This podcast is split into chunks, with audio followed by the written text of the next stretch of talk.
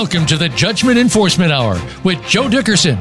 In our program, we reveal the unrealistic expectations of many creditors and the schemes of debtors and fraudsters that are nearly as old as man's time on earth. Now, here is your host, Joe Dickerson, with the new processes to outsmart the bad guys. Hello, Mr. and Ms. America. This is Joe Dickerson, your host for the Judgment Enforcement Hour. Uh, as each week, we will remind you again that 80% of the civil judgments in the United States are never collected, and we believe that's just not right. So, the purpose of our program is to keep our listeners and our clients out of that 80% of failures uh, and uh, get them over into the 20% of people that actually get their money. So, each week, we try to bring you some new information that will help you get into the 20% and stay there uh, for yourself and or your clients. Uh, last week we discussed the basics, the excuse me, the basics and beyond for effective judgment enforcement, and went into some of the beyond processes and the heavy weapons that are used. Today we're going to be discussing applying extraordinary remedies in judgment enforcement. We'll cover receiverships, alter egos, break orders, which we used to call in Colorado writs of assistance that came from the old Elizabethan law, but uh, as things are getting modernized, now they're known as break orders, a wonderful tool that uh, can be used pretty well around the United States. But before we get into that, I'm obligated to tell you that this information is not intended to be legal advice and may not be used as legal advice. Legal advice must be tailored to the specific circumstances for each case. Every effort has been made to assure that this information is up to date. It is not intended to be a full or exhaustive explanation of the law in any area, nor should it be used to replace the advice of your own legal counsel. Any opinions expressed are strictly the opinion of the speakers today. And now we're going to be uh, joined shortly by Ben Harris. Uh, before we do that, I want to tell the listeners out there that should you have some questions or comments on the show today, anything that concerns you about the process, feel free to give us a call. We'd love to discuss that with you on the air. Our call in number is 866 472 5790. That's 866 472 5790. So Ben, we're going to be talking about the uh, extraordinary benefit or remedies in judgment enforcement. And I want to tell the audience before you start that uh, this process really works, folks. Uh, ben and his staff have been using these type processes uh, on cases. In fact, they're using them right now uh, to enforce significant judgments for my clients, and several of them, in fact. And uh, I would encourage you to listen to them, learn from them, and then get them applied uh, so that you can be in the 20% that are successful in enforcing your judgments. Ben, if you would, please give us a little background on yourself and your firm and the areas in which your firm work, and then we'll get into the subject matter of the day. Sure. Joe, thank you first very much. It's, as I've told you many times off the air, and I'll tell you now on the air, it's just a pleasure to work with you and and your clients uh, who uh, are obviously seeking to have judgments enforced. And I think your your show and your topics are are very timely. And you made a, a very good point, which is that so many judgments go uncollected. A judgment is just a piece of paper saying that someone owes the plaintiff money. It is, it is not a uh, it is not a guarantee that that money is going to be collected. So, just a little bit about our firm. Uh, our firm is Jones Walker LLP. It is a firm of slightly under 400 lawyers based in New Orleans, but spread around the country, literally from Miami to Phoenix and then up to DC and New York. Principal areas of coverage uh, geographically for us uh, are Florida, Georgia, Alabama, Mississippi, Louisiana, and Texas. Uh, although uh, the firm obviously does business in many, many jurisdictions, probably in every jurisdiction in the country uh, and overseas. Uh, the firm does just about everything. Uh, the very few areas that the firm does not do my area at the firm and my, my group's area at the firm is judgment enforcement and debt collection.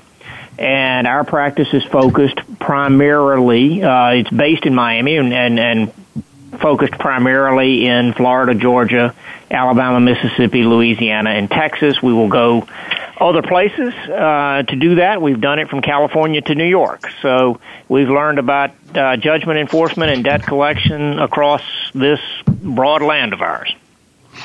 Ben, how many attorneys do you have on your staff that specialize in the uh, creditors' rights and judgment enforcement area? I know you have a lot of people that help you and work in that area, but how many specialists do you have on your staff that work under your management? Working directly in my group, 10 lawyers. And then obviously we draw on uh, the resources of a very large law firm and have many, many lawyers who work with us in our various jurisdictions. Wonderful. Well, that's great. It's uh, good information to have. Uh, why don't we just jump right into the subject matter here and talk first about uh, receiverships and the difference? I know most people that uh, think about receivers think about bankruptcy court. We're talking about a completely different use of receivers and a different process. So you want to explain that and then tell our clients uh, some of the benefits and processes involved therewith. Certainly. Uh, first, just at a very initial level what a receiver is. A receiver is a person, sometimes a firm, but a person appointed by a court to take control either of a piece of property, which is usually the primary use, or of the entity that owns a particular piece of property. The right is usually anyway a contractual right. In other words, it is a right that will be found in a mortgage or in a promissory note running in favor of the creditor.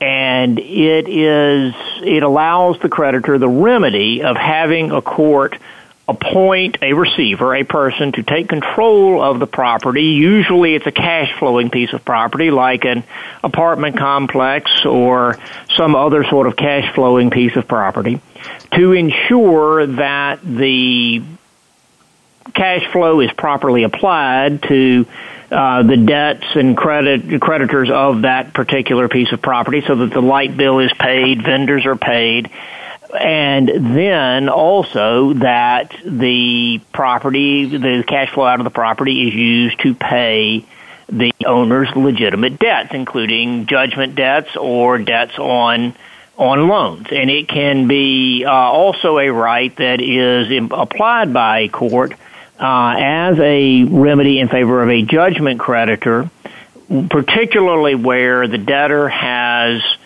shown a pattern or uh, a proclivity to either hide assets in the entity that owns the property or in the property or to be skimming money, the, skimming the cash flow out of the property without paying uh, the owner's legitimate debts. And so what a receiver does is come in, in and take control literally of the entire operation. Uh, the, collects the rents or whatever other debts or obligations are owed to the entity or to the property.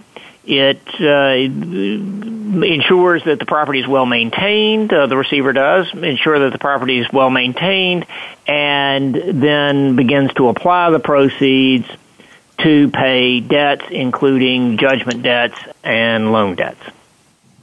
All right, let me ask you, Ben. Uh, in the case when this receiver is put in, he is not necessarily, or is he, uh, put there for the benefit of the judgment creditor that asked the court to place a receiver there?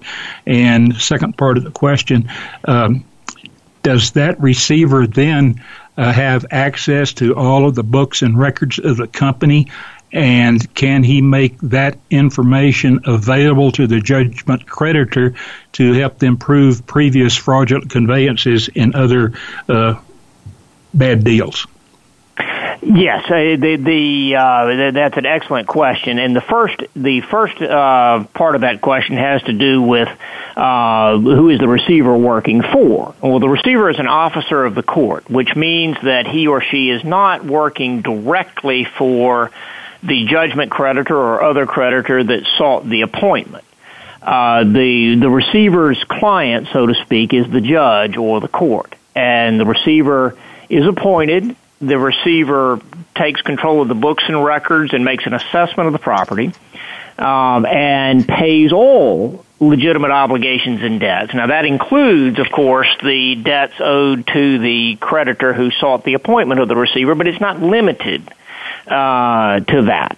Um, and the in terms of the second part of your question, uh, which is can the receiver have um, provide information that will allow the uh, creditor, the judgment creditor or other creditor to identify fraudulent transfers that might be pursued? The answer is yes. It's it's slightly indirect, and mostly uh, the way that's done is that the order, the receiver is appointed by an order of the court that specifies the powers that the receiver is going to have. And the order will customarily anyway provide that the receiver make periodic reports to the court about the management of the property so that uh, the receiver, you know, particularly when he or she is initially uh, appointed, will make a, an inventory, a sort of a forensic review of what has been happening at the property, and will identify misspending or misuse of funds in many cases. That will go into a report to the court that then can be used not only by the creditor uh, that sought the appointment of the receiver, but by really by anyone else because it would be a a public document in terms of your question about access to the books and records, and the answer to that is yes. And this gets to a point that you and I have certainly discussed in the in the past, and that is an important point for your listeners to remember. The receiver's powers come from the content of the order that appoints the receiver. The receiver has the powers that are in the order, and no other powers. So it is important in the drafting of the order, and many times courts will ask counsel in the case to prepare draft orders, not that the courts are just going to rubber stamp what counsel submits, but uh, they certainly, counsel is provided with an opportunity to submit uh, draft orders in many cases uh, that lay out the powers that the creditor seeks for the receiver to have. And it is important to include uh, as broad a scope of powers for that receiver as the law permits. So not only access to books and records, but really everything that uh, an owner would need to be able to do to operate a proper uh, operate the property properly. Uh, including, you know, certainly having keys made. I mean, literally things like that. Taking control of all items of property uh, on the uh, on the premises, uh, having the ability to consult with employees, particularly if it's an operation that has a number of employees. Uh, specifying all of those powers is very very important. Obviously, books and records are probably the most important piece of that, uh, and certainly an essential component. But we've run into situations where uh, a receivership order is not uh, particularly broad. We work in, in one particular jurisdiction uh, where a customary form receiver order that courts are used to uh, seeing is fairly short and does not go into uh, a lengthy specification of powers. And we learned, have learned in, in instances uh, in that particular jurisdiction that we not uh, use that form. It's not required, uh, but rather have a lengthier form that specifies all the powers.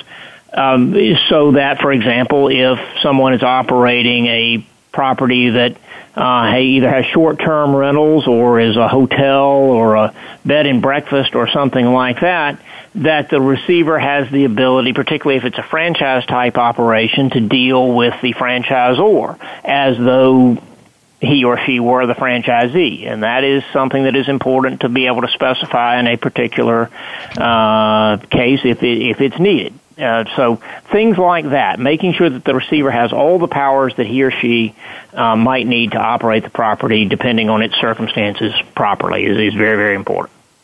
Okay, let me uh, share with you uh, a story that you and I have not discussed. Uh, several years ago, I was uh, called by a gentleman who said that he had just been hired as the president of an oil company uh, in Dallas, and that uh, the receiver had been appointed to take over the company, and the receiver hired him to come in and run the company for the benefit of the receiver and everything. This was uh, a federal matter, and uh, it, the oil company had been owned by uh, two partners, one of whom died, and the surviving partner was accused of embezzling the widow of his partner out of her part of the funds from the company.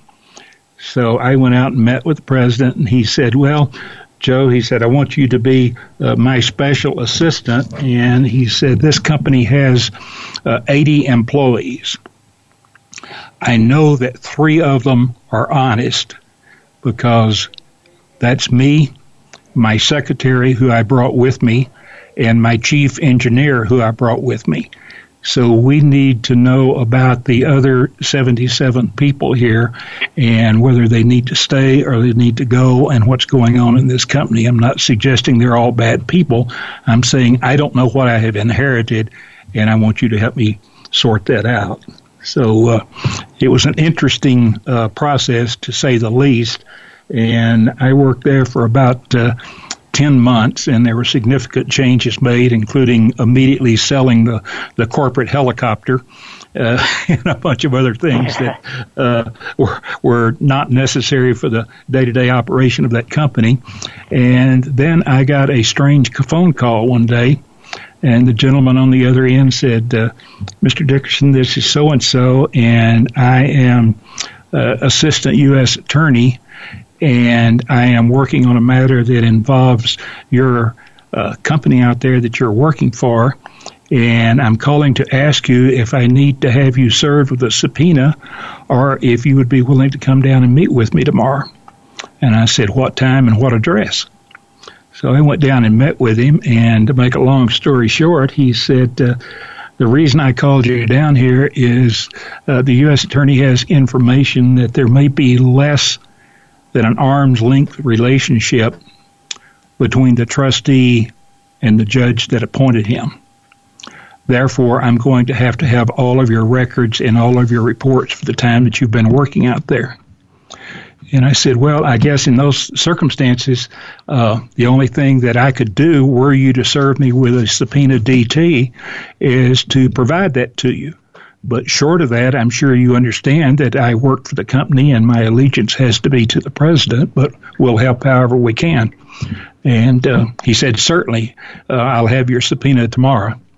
And uh, so I went down to pick up my subpoena the next day, and I looked at it and I said, "Now, as I understand, this is a draft of the subpoena because the real one's going to be asking for this, this, and this, isn't it?" And he said, "Yes, it is."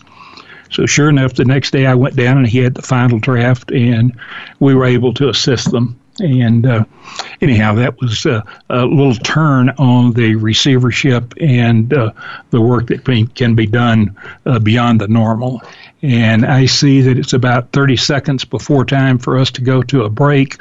So, with no further ado, let us uh, go ahead and take that break, and we'll be back in just two or three minutes.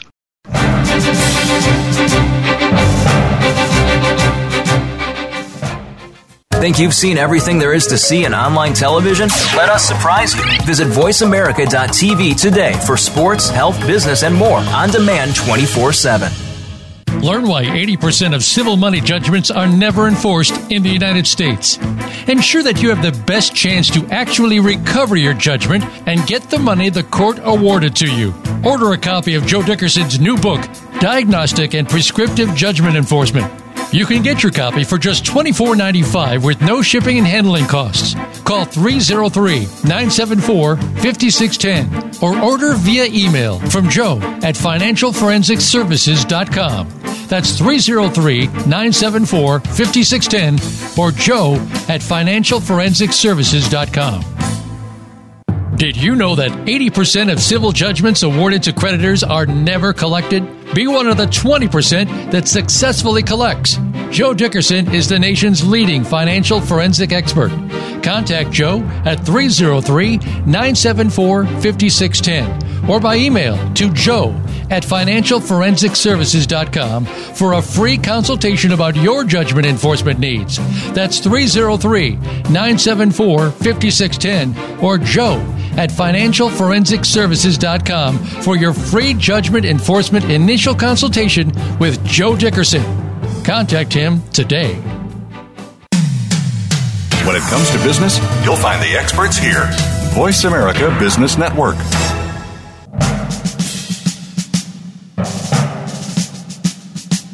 You are tuned in to the Judgment Enforcement Hour. To reach host Joe Dickerson or his guest this week, call into 1 866 472 5790. That's 1 866 472 5790. Now, back to the show.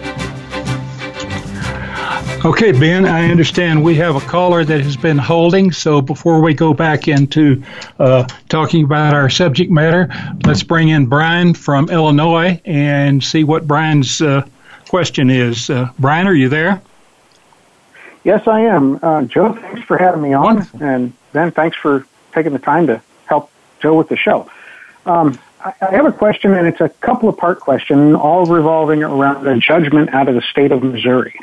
Um, it's a fairly substantial judgment. There's been some fraudulent transfers involved with the debtor, but the debtor relocated after the entry of judgment to Texas um, into a house that they had previously, he and his wife, who's now deceased, had previously purchased.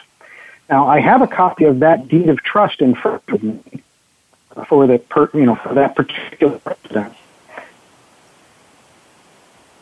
Clauses in it that I, I questions about um, particular is escrow clause. Um, it, it states that you know it's a standard escrow clause for property taxes, community association fees, uh, mortgage insurance, and homeowners insurance have to be deposited into this escrow account. Now, I know on using just the property taxes as an example, the notice Uh, you know, of, of the amount due will not be sent out until October, and the taxes are not due until January 31st. So they're not actually payable until uh, payable until that date. So first question is: Is this escrow account owned? You know, are the funds in that escrow account owned by the debtor until such time as they become due and are paid?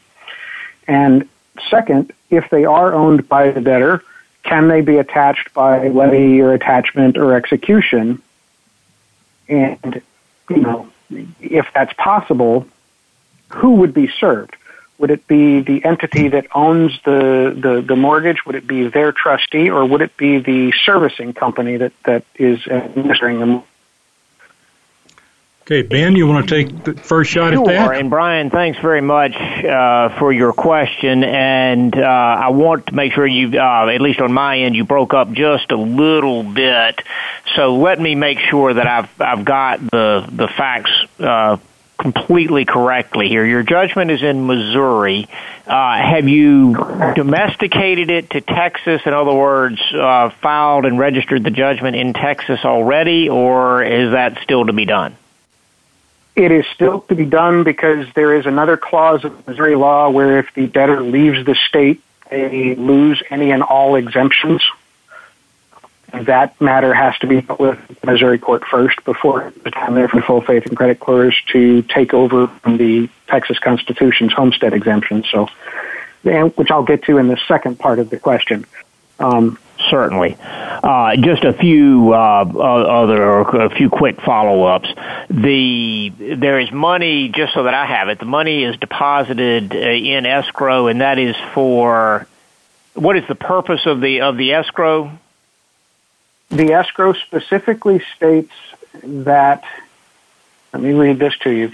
Borrower shall pay to lender on a day periodic payments are due under the note until the note is paid in full sums to provide for payment of amounts due for taxes and assessments, uh, leasehold payments, which doesn't apply, premiums for any and all insurance required by the lender, mortgage insurance premiums, and then it goes on to include community community fees. And it is a it is a, a, a subdivision, and there are common area fees.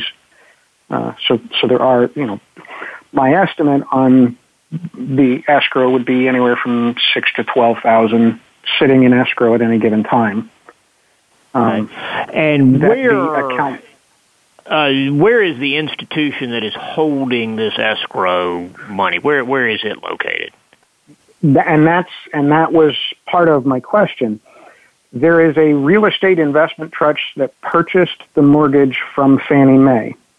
Their trustee is a national bank, and that bank has employed a third party service mortgage servicing company in another state. Welcome to modern modern lending and modern debt collection. That's that's a very customary problem.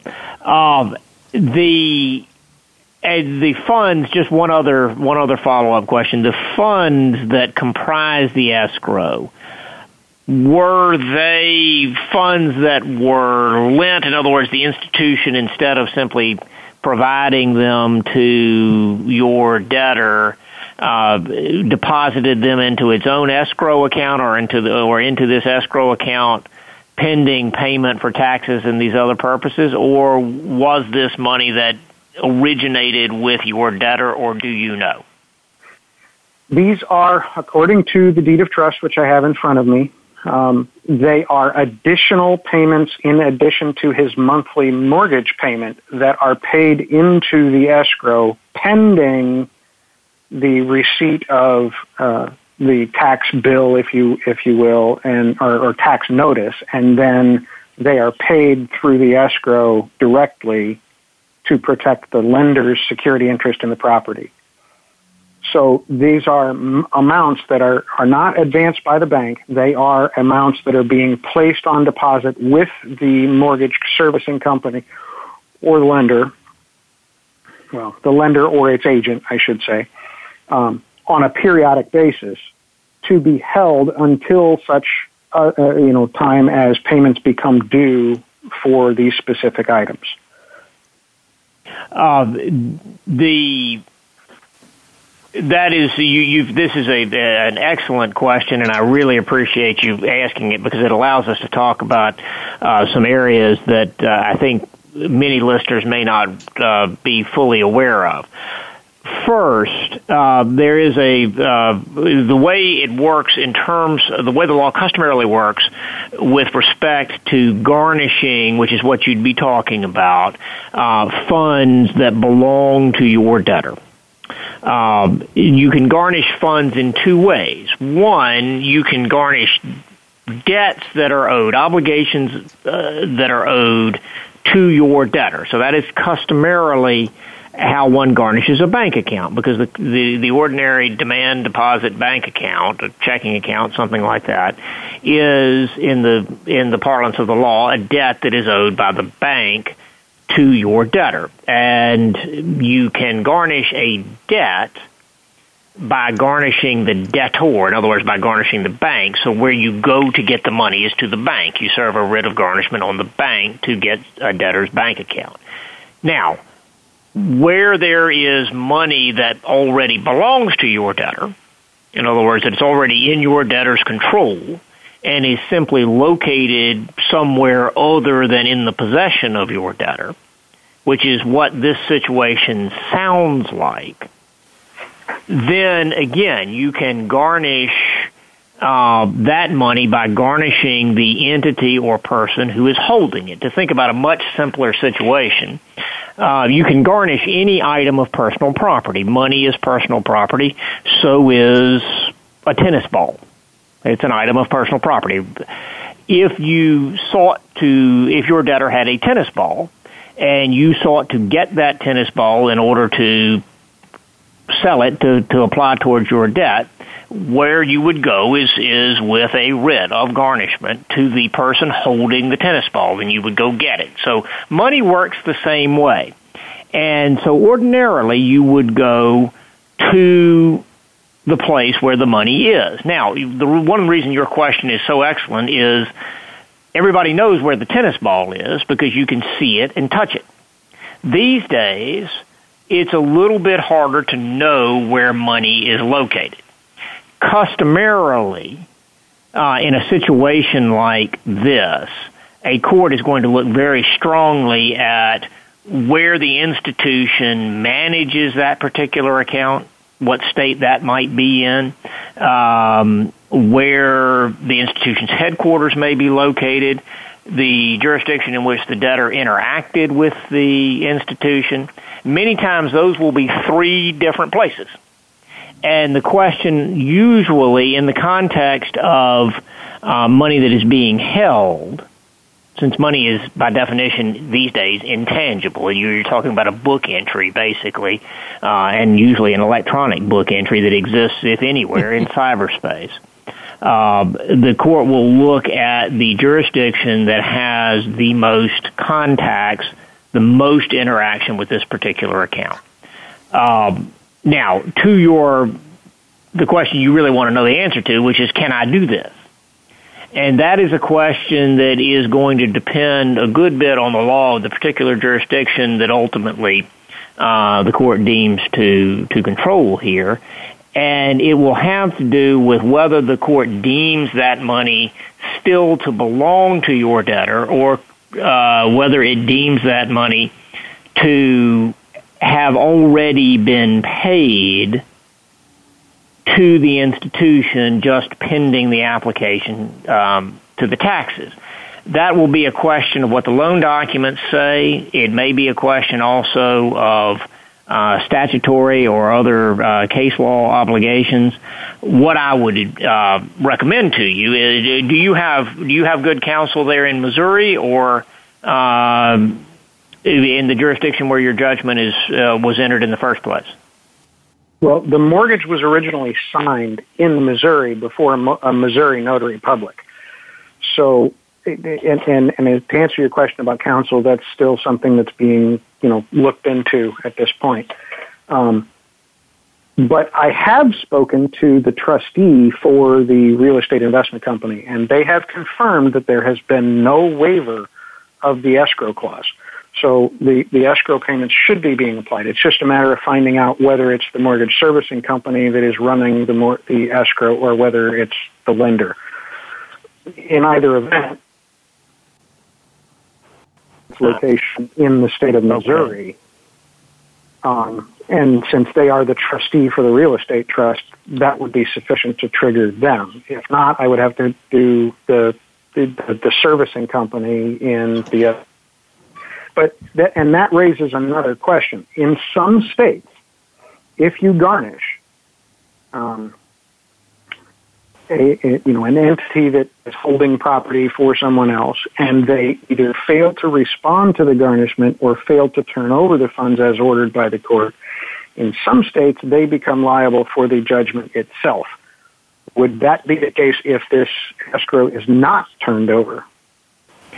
You are correct that in some states, uh, the law read literally does obligate the garnishee, the entity being garnished, for the entire debt, or can be read to obligate the garnishee for the entire debt. So, for example, again, going back to a very, very simple uh, example, if a debtor owes you you know, let's say a million dollars, and you identify a bank account that happens to have ten thousand dollars in it, and you garnish that bank account at the debtor's bank, and the bank fails to respond to your garnishment, there is at least arguably a, a the ability to hold the bank liable for the entire amount of the garnishment. Now, having said that, most courts in most jurisdictions are reluctant, very reluctant,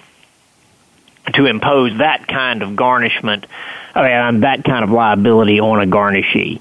Um, I would be very careful about making that kind of an argument if the law of your jurisdiction supports it. Um, by all means, you're entitled to make it, but I would be very, very careful about that and have very good counsel in that particular jurisdiction. Ben, excuse okay. me for interrupting, but we have about three and a half minutes to the break, and we're going to have to wrap up this uh, caller's question and answers before the break.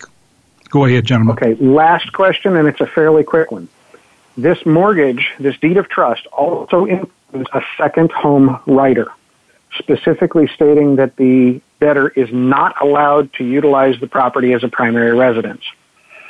If he attempts to use it as primary or list it as primary residence and try to claim the homestead exemption in Texas, would that place his mortgage in default, at which point I could work with the lender to accelerate the mortgage or force the sale because he's in default on the mortgage? Like it again that would be a question of the exact terms of the loan documents but as you've described it the he's promised his lender that he will not use this residence as his primary residence ordinarily breaking a promise like that to your lender is a default, an event of default that uh, would allow the lender to pursue all of its remedies under the loan documents, including the collection of the full amount of the debt. Okay. So the, the so the lender could force the sale of the property, which would mean that theoretically, if I throw a lien in there uh, on those proceeds, that I could ret- obtain recovery from a forced sale if necessary. Yes, the lender, assuming the lender has the right to foreclose on the property, and I'd be very surprised if it did not, and assuming this is an event of default, which again, it sounds like it very well could be, then yes, the lender would have that right. Okay. That you've you've answered some very, you know, some very interesting questions, and I greatly appreciate the information that you've provided. And Joe, thank you again for providing such a, a, a wealth of information through your podcast. I just absolutely thank you for time. your call. We appreciate having you, uh, Ben. Just, like said, we got about two minutes here.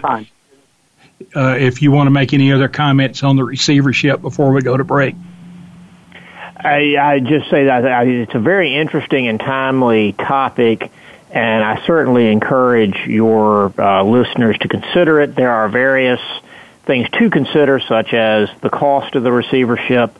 Uh, it's certainly something that, that is best applied to either a, a, a very well cash flowing, good cash flowing business or piece of real estate. Um, so, but it, it can be a very, very effective remedy. All right, very good. Well, We'll be uh, coming back after the break, and we'll need to cover alter egos and break orders in the last 20 minutes of the show. So at this time, we're going to go ahead and go to break, and we'll be back with you folks in just a few minutes.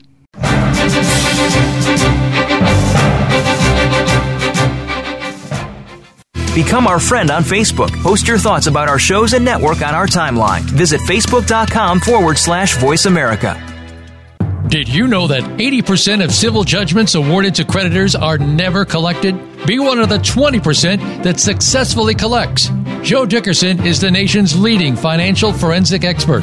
Contact Joe at 303 974 5610 or by email to joe at financialforensicservices.com for a free consultation about your judgment enforcement needs.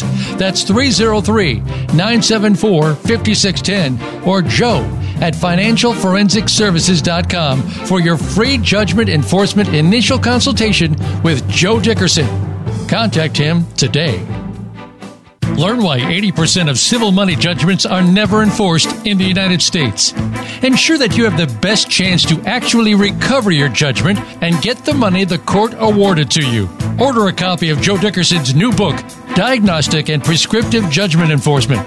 You can get your copy for just $24.95 with no shipping and handling costs. Call 303 974 5610 or order via email from Joe at financialforensicservices.com. That's 303 974 5610 or Joe at financialforensicservices.com. Voice America Business Network, the bottom line in business.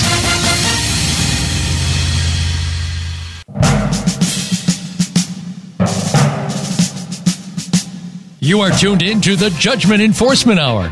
To reach host Joe Dickerson or his guest this week, call into 1 866 472 5790. That's 1 866 472 5790.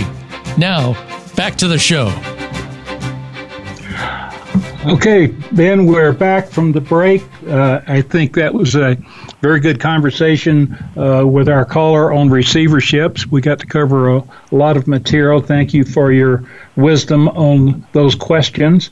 And now let's go to the other two topics that we're trying to cover today. That's uh, alter ego and break orders. So let's talk about the alter ego first, but be sure to cover the break orders before we have to go off the air. Go ahead, Ben. Okay. Uh, alter ego is a tool that I, I'm finding, and I'm sure you are as well, Joe, to be an increasingly important tool for judgment creditors in particular to use. In other words, um, if you've obtained a judgment against usually an individual, uh, the trick is, as you know, the key is to be able to collect that judgment. Well, your judgment debtor knows in many instances, particularly if it's a sophisticated person, knows that and oftentimes will have taken steps to protect him or herself from uh, judgment collection. You hear people say they're judgment proof. And there are legitimate ways to be judgment proof, and then there are less legitimate or illegitimate ways to be judgment proof. And one illegitimate way to do that is to hide behind the veil of an entity. In other words, uh, to pay all of your personal expenses out of the operations of a corporation or an LLC or a partnership or other entity that you've set up without following the customary corporate formalities. And I'm going to give you an example. Uh, let us say that you have a judgment against an individual who operates a hardware store, just to pick a business out of the blue and, and one that, that I've not had direct experience with. The individual certainly um, is entitled to continue to operate that hardware store and uh, to to pay himself uh, or herself a salary, uh, or to take a, an ownership distribution out of the operations of that hardware store. And ordinarily, the way that works is the individual is either the uh, president or or other salaried employee of the hardware store, in which case, subject to the limits and restrictions that may be imposed by state law on garnishments, the individual's judgment creditors can garnish all or a portion of the salary that the individual pays him or herself out of the hardware store. Similarly, if the inter- if the individual is taking an ownership distribution out of the hardware store, the judgment creditor can have a, a charging order or garnishment or other appropriate uh, court remedy applied to that distribution and have it paid or have a portion of it paid toward the collection of the debt. And all of that is perfectly legitimate. There, there is nothing wrong with the individual operating the hardware store and taking an ownership distribution or salary, and there's nothing wrong with the judgment creditor garnishing that. Uh, that is all within the bounds of, of the law. What some judgment debtors do, however, is simply pay their expenses from funds owned in this, in this instance by the hardware store, by the entity. In other words, they'll have a debit card or a credit card or a checkbook, or they'll just reach into the into the cash drawer and go to the grocery store, go fill up their car with gas, pay all of their personal expenses, take vacations. Some live, you know, a very high life out of out of uh, entities that they're living out of that have a lot of resources and they don't take a salary, they don't take an ownership distribution, so the traditional remedies available to a creditor are frustrated. They don't pay their debts, or at least they, they pay only the debts that they'd like to pay, and they claim that they don't have any assets.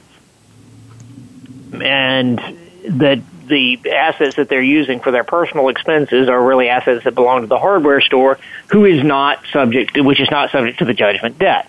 That is not a legitimate way to operate. And courts in an increasing number of jurisdictions have recognized this. I think all courts, or just about all courts, Georgia is uh, an exception to this, but in most jurisdictions, courts permit judgment creditors to prove that there is not the proper separation between the individual and the entity so that the individual's assets and the entity's assets are so commingled that it's impossible to distinguish the two. And in that circumstance, permit the judgment creditor to collect from the entity's assets the payment of its debt. Now, there are, particularly in the instance that I described, which the courts actually call reverse alter ego, and I'll explain that in a minute, uh, there are things to consider. The hardware store has legitimate other creditors, folks who have supplied, suppliers that supply the, the materials that the hardware store sells. The electric company that supplies the lights.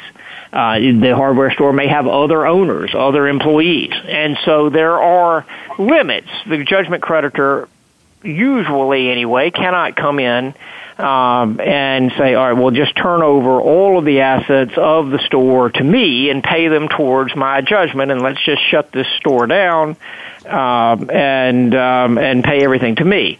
The courts normally fashion a remedy that permits a, a stream of payments out from the hardware store, usually in the amount that the courts would deem to be the salary or the amount that the debtor is drawing out for him or herself and have that paid over to the judgment creditor or paid over as though the judgment creditor had been able to exercise its traditional remedies of garnishments and charging orders and things like that. So that is uh, what the courts call reverse alter ego, which is a very common uh, thing that judgment creditors end up pursuing in, in collection. The reason they call it reverse is the ordinary way in which uh, the alter ego is is applied is when an individual owns a company and keeps the company underfunded so that company debts become very difficult to pay. If you think about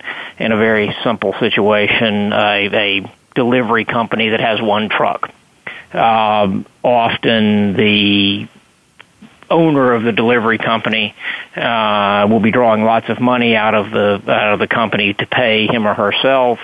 Uh, and but on paper, the delivery company will either own nothing or own only the truck, so that if it has a wreck, there's nothing to collect.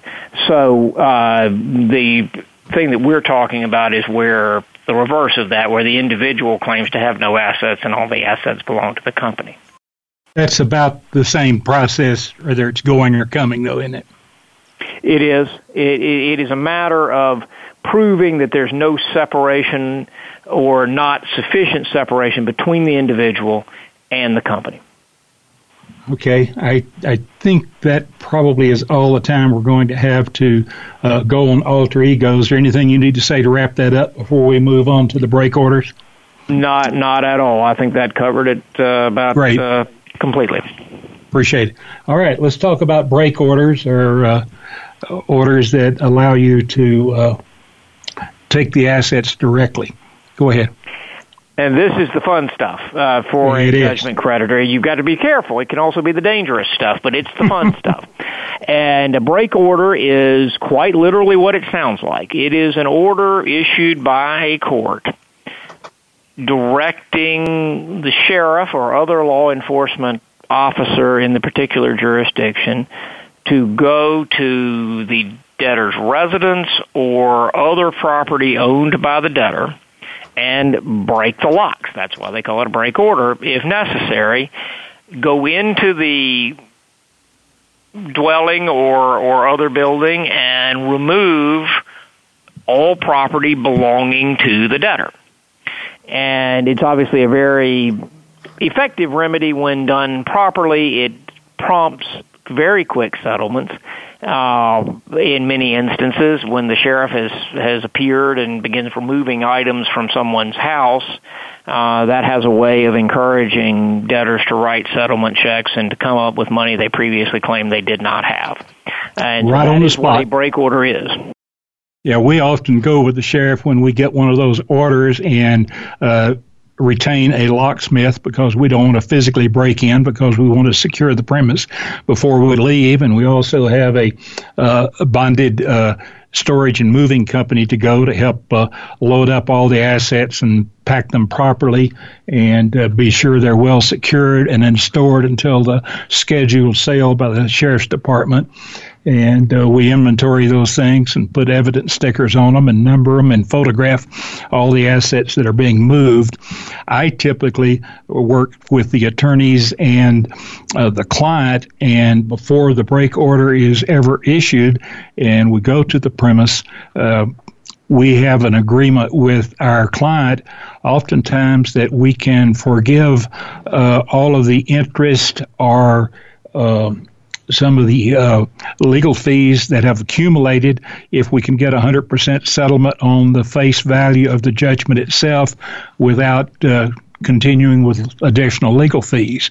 And I have settled many a case uh, as the uh, moving company starts to move the uh, near and dear assets. Uh, as Sun Wu said, take from a man that which he cherishes and he will follow your ways. So I, I work on the debtor's psychographics and learn what's near and dear to their heart.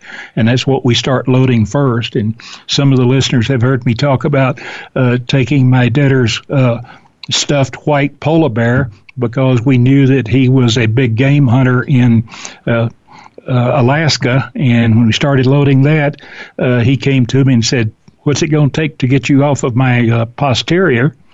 And we stood there and within 20 minutes uh, had a 100% settlement that was funded within 10 days, and we never had to load a single asset uh, out of his residence.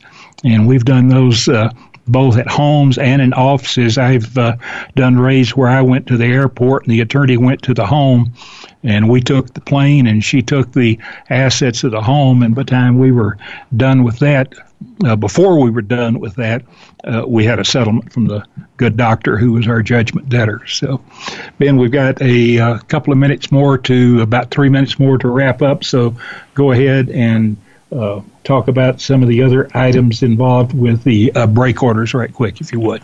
Uh, certainly, and you and you've hit many of them. Couple of things to remember. One, obviously, the execution of a break order, literally showing up at someone's residence or place of business or whatever it is with the sheriff uh, with and the sheriff having the ability to remove items from the house can be a very tense situation and so you want to make sure that you have good representation there, whether that's counsel, whether that's Joe, in your case, someone uh, uh, like you who is advising the, the judgment creditor who has good judgment and good experience about how to handle some of the tense situations that can come up and has a good relationship with the law enforcement officers who are executing the break order because it can be a very emotional thing.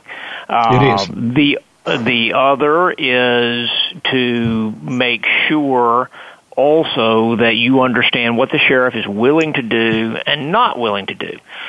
While under the law of most jurisdictions, the sheriff can take all items that the debtor cannot demonstrate on the spot belong to someone else. And the law provides a mechanism for persons who claiming an ownership interest in those items later to come back and reclaim them. As a practical matter, the sheriffs will insist on an itemization of items that they are supposed to take, and that often can only be gotten by either deposing the judgment debtor or finding some other means of identifying a watch collection or an art collection or a polar bear or a stuffed polar bear, for example, as you alluded to, and, and itemizing that for the sheriff. Another right. thing is, is is cost because if you do start seizing items, you've got to put them somewhere. Sheriffs often will insist not only on a bond to protect them liability wise, but uh, also on you making arrangements in advance to cover the costs of storing the items that are seized. And so if it's one thing if you're going to seize a watch collection, that's relatively easy to store. If you're going to seize a grand piano, that's quite another thing. And Absolutely, Ben. Thank you. Uh, we've we've run out of time. Uh, you've done a great job for us today. We appreciate it uh, so much. Uh, next week, folks, we're going to be talking about how to overcome your natural fear and anxiety uh, in testifying in court or in depositions. So I again thank Ben for his excellent, excellent help today. It's always a pleasure to work with you. And I want to remind all of our listeners out there, we'll be back at five o'clock next Wednesday afternoon. In the meantime, please remember, it's not what you win, it's what you recover that matters. Good evening.